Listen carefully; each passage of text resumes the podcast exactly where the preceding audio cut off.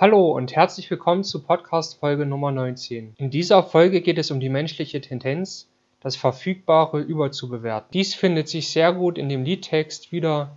Wenn ich nicht bei der Frau bin, die ich liebe, liebe ich die Frau, die bei mir ist. Das menschliche Gehirn ist darauf so ausgelegt, das zu nutzen, was gerade verfügbar ist. Dabei bewertet das menschliche Gehirn diese Verfügbarkeit tendenziell immer über. Ein hilfreiches Gegenmittel gegen diese Tendenz ist es, Checklisten zu machen, die allgemein Chalimanga sehr empfiehlt. Ein weiteres Gegenmittel ist der Ansatz von Charles Darwin, Disconfirming Evidence. Das bedeutet, dass man solche Faktoren berücksichtigen soll, die nicht leicht zugänglich sind, anstatt Zahlen zu nutzen, die leicht verfügbar sind. Ein weiteres Gegenmittel ist es, Leute anzustellen, die die Gegenopposition vehement verteidigen. Die Konsequenz daraus ist es, dass man die Faktoren unterbewertet, die verfügbar sind, und die Faktoren überbewertet, die weniger oder schwer verfügbar sind.